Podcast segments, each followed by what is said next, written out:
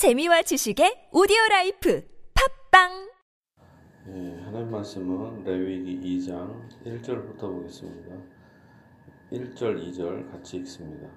누구든지 소제의 제물을 여호와께 드리려거든 고운 가루로 제물을 삼아 그 위에 기름을 붓고 유향을 놓아 아론의 자손 제사장들에게로 가져갈 것이요 제사장은 그 고운 가루 한 움큼과 기름과 그 모든 유향을 가져다가 기념물로 제단 위에서 불사를 지니 이는 화제라 여호와께 향기로운 냄새니라. 아멘. 예, 누구든지 소재의 제물 예물을 여호와께 드리려거든 소재 예, 소제라는 것은 가 예, 한자로 돼 갖고 좀 어렵죠. 가루로 돼서 가루로 된 그 곡식을 드리는 제사를 소제다 이렇게 부릅니다. 그냥 곡식 제사 이렇게 부르면은 그냥 편해 그냥 쉽게 번역할 수 있어요. 영어로는 그냥 grain offering 그래서 쉬운데 한국말은 한자로 돼갖고 어, 일단 말 자체가 일단 딱 기겁을 하게 만들죠. 소제 그러면 이게 뭐 작은 제사인가. 근데 그거보다는 곡식 제사다 이렇게 생각하면 됩니다. 곡식 제사. 곡지, 곡식 예, 예물을 한 여호와께 드리려거든 고운 가루로 예물을 삼아. 그러니까 곡식 자체를 드리는 게 아니라 빻아 갖고 이렇게 예, 밀가루처럼 이렇게 부셔서 드리는 겁니다. 삼아 그 위에 기름을 붓고 또 그 위에 유향을 놓아 예, 곡식에다가 곡식을 빻아서 그 가루로 만든 다음에 거기다 기름을 넣고 그리고 유향을 놓습니다. 아론의 자손 제사장들에게로 가져갈 것이요 제사장은 그 고운 가루 한 움큼과 그 모든 유향을 가져다가 기념물로 제단 위에서 불사를 지니. 이는 화제라. 여호와께 향기로운 냄새니라. 화제는 불화자죠. 불로 드리는 제사. 자 이런 겁니다. 곡식을 가루를 밀가루처럼 이제 갖고 옵니다. 그러면은 곡식 전체를 하나님께 드리는 게 아니라 그 중에서 제사장이 그 중에 밀가루 푸대처럼 이제 갖고 와요. 그러면은 그거를 제사장이 한 움큼을 손으로 딱 집어 갖고 그거를 하나님께 드리는 거예요. 다 드리는 게 아니라. 예, 그리고 거기에다가 이제 기름과 유향으로 이렇게 하나님께 드리는 겁니다. 자, 그 소재물에 남은 것은 나머지가 있을 거 아니에요. 한 움큼을 드리고 그리고 나머지 이제 푸대가 있을 거 아닙니까? 푸대처럼. 그것은 어, 누구 거냐? 아론과 그의 자손에게 돌릴지니 이는 여호와의 화제물 중에 지극히 거룩한 것이니라. 어떻게 보면 구약의 제사장들은 부자가 엄청 부자라고 볼 수 있죠. 기본적인 11조 외에 제사장 일반적인 사람들의 제사, 그 11조 외에 또한 백성들의 뭐 여러 가지 번제물이라든가 그 여러 가지 어, 소 짐승의 이 제사 제사의 그 부산물과 또한 이 곡식가루도 상당히 많이 갖게 되는 거죠. 그러니까 쌀 걱정은 당연히 없게 됩니다. 자, 네가 화덕에 구운 것으로 소재의 예물을 드리려거든.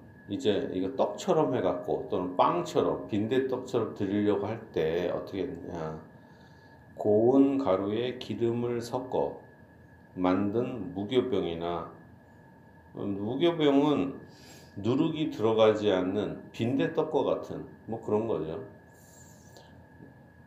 음, 무교병이나 기름을 바른 무교전병을 드릴 것이요. 호떡처럼 그냥 해서 이게 드리는 겁니다. 간단하게.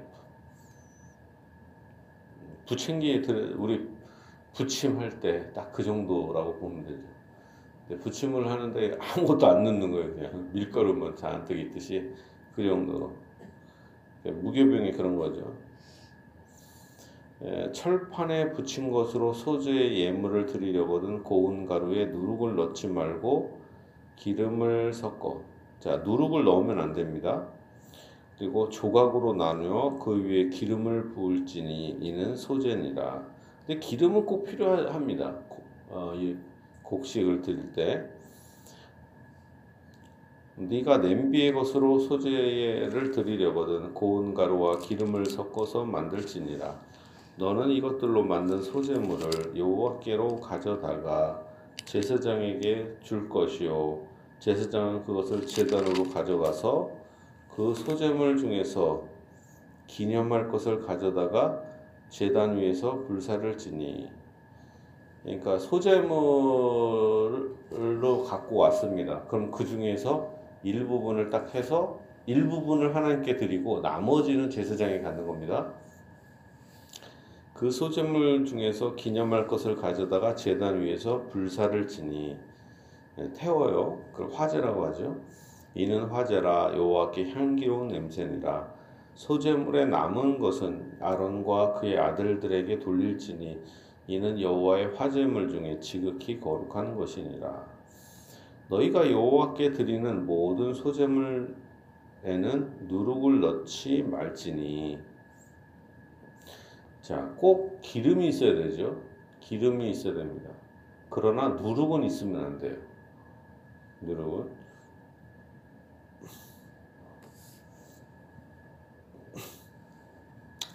자, 소재물에 누룩을 넣어 보통 가, 가루에다가 누룩을 넣으면 어떻게 됩니까? 부풀겠죠. 물 넣고 이렇게 누룩을 집어넣으면.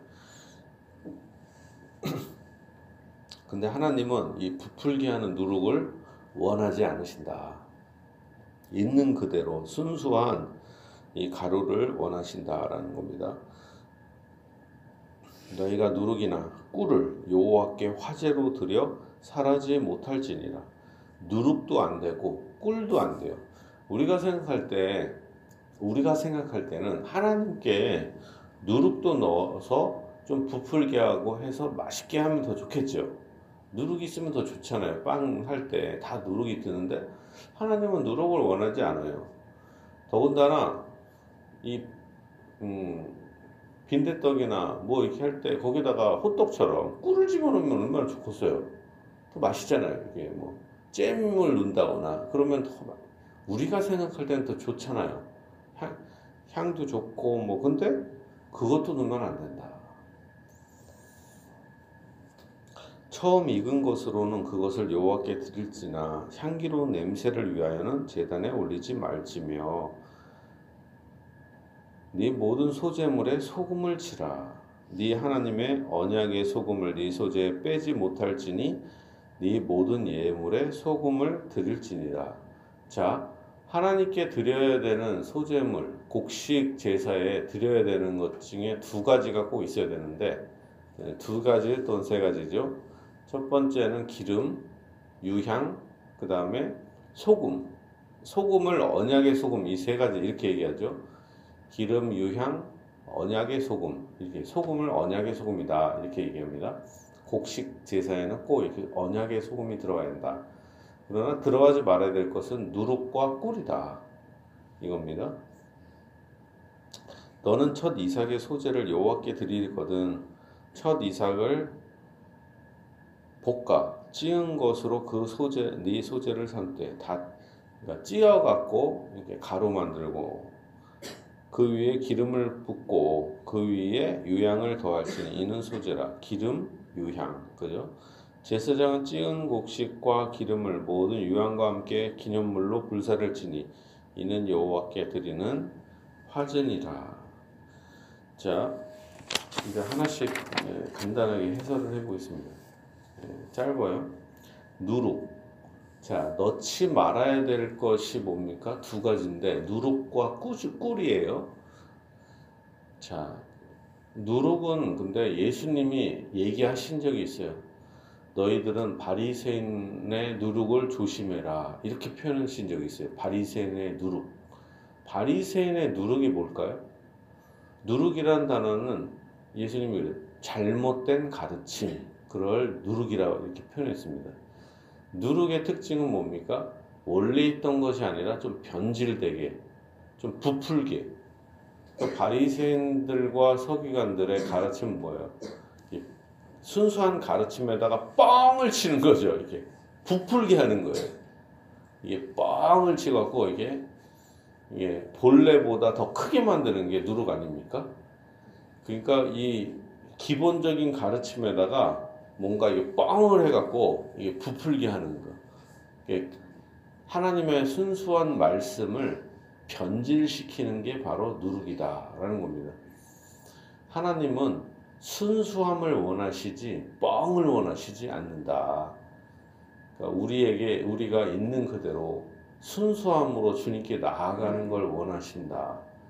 우리의 몸과 마음과 예물도 있는 그대로 순수함으로 예물을 드리기를 원하시지 그걸 갖다가 뭐 부풀린다거나 거짓말로 목사도 하나님께 하나님께서 주신 이 복음을 누룩에다 누룩을 집어넣듯이 인간적인 생각을 집어넣고 자기의 철학을 집어넣으면서 이렇게 복음을 증거해서는 안 된다.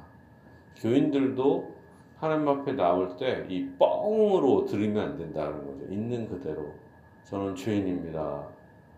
나오고 자기의 봉사와 헌신 그 다음에 이런 것들을 부풀리면 안 되죠. 쓸데없이.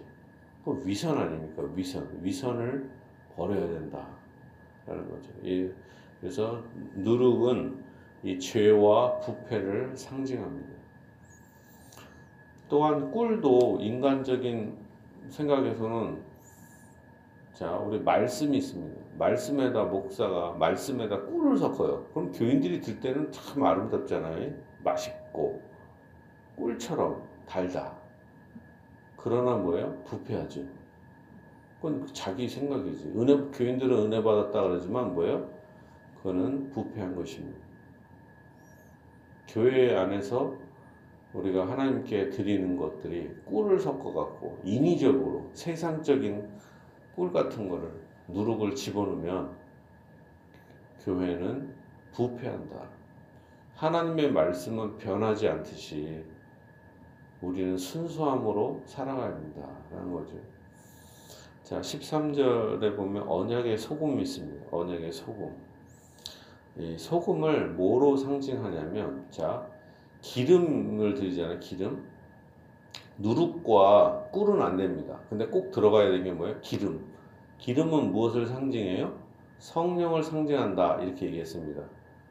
우리의 우리가 드리는 하나님께 드리는 모든 봉사와 헌신과 예물에는 뭐예요? 순수함뿐만 아니라 성령께서 성령을 통하여 하나님께서 받으시는 거죠.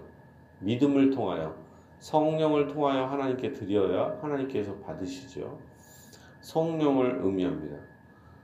그리고 또한 예, 소금을 드리는데 소금은 보통 말씀을 상징합니다. 말씀. 언약의 언약이 있잖아요. 언약. 언약은 말씀을 의미하죠. 그러니까 언약의 소금. 소금 자체가 뭐 대단한 건 아니고 뭡니까? 언약의 소금처럼 말씀을 의미한다. 그래서 어, 말씀과 성령, 그러니까 우리가 하나님께 드려야 되는 것은 예물만 딱 불신자가 예를 들면 불신자가 갖고 예물을 드린다고 하나님이 받아요? 안 받습니다. 뭐야? 일단 말씀, 말씀을 믿어야 하나님께 드리는 거죠. 복음을 믿는 자, 말씀을 믿는 언약이 있는 사람이 드려야 드릴 수가 있는 거죠. 언약 언약 백성이 드리는 그것이 소금으로 상징되는 것입니다. 그래서 말씀과 성령, 말씀과 기도, 믿음으로 주님께 드려야 된다라는 거죠. 그래서 인간적인 불신자들이 믿음이 없이 불신자가 되어서 믿음이 없이 드리는 예배와 봉사와 헌신은 하나님이 받지 않으신다.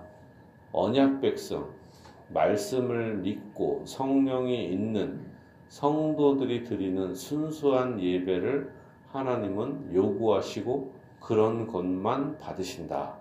라는 것입니다. 그리고 이 소금은 어떤 특징이 있어요? 맛이 나죠. 맛. 하나님의 순수한 말씀, 순수한 성령, 이런 것을 하나님께서는 맛있게 여기신다. 이런 것도 있습니다. 하나님께서는 이것을 맛으로 보시지 세상의 인간적인 예배, 언약 백성이 아니라 누룩과 꿀이 있으면서 이 부패한 예배는 하나님이 받지 않으신다. 그리고 순수한 예배, 하나님의 말씀과 성령에 의한 우리의 헌신을 주님께서는 받아주신다 라는 것을 의미합니다. 그러니까 예배는 누룩과 꿀로 인해서 순수함을 잃어버리고 부패된 것을 원하는 것이 아니라 하나님은 있는 그대로 그리고 언약 백성이 말씀과 성령으로 드리는 몸과 마음과 예물을 하나님은 받으시고 또한 흠양하신다라는 것입니다. 진실로 여러분이 부패된 예배가 아니라 순수한 예배, 말씀과 성령으로 인한 믿음의 예배를 드림으로 하나님의 놀라운 축복과 은혜를 받기를 예수님의 이름으로 아, 축복합니다.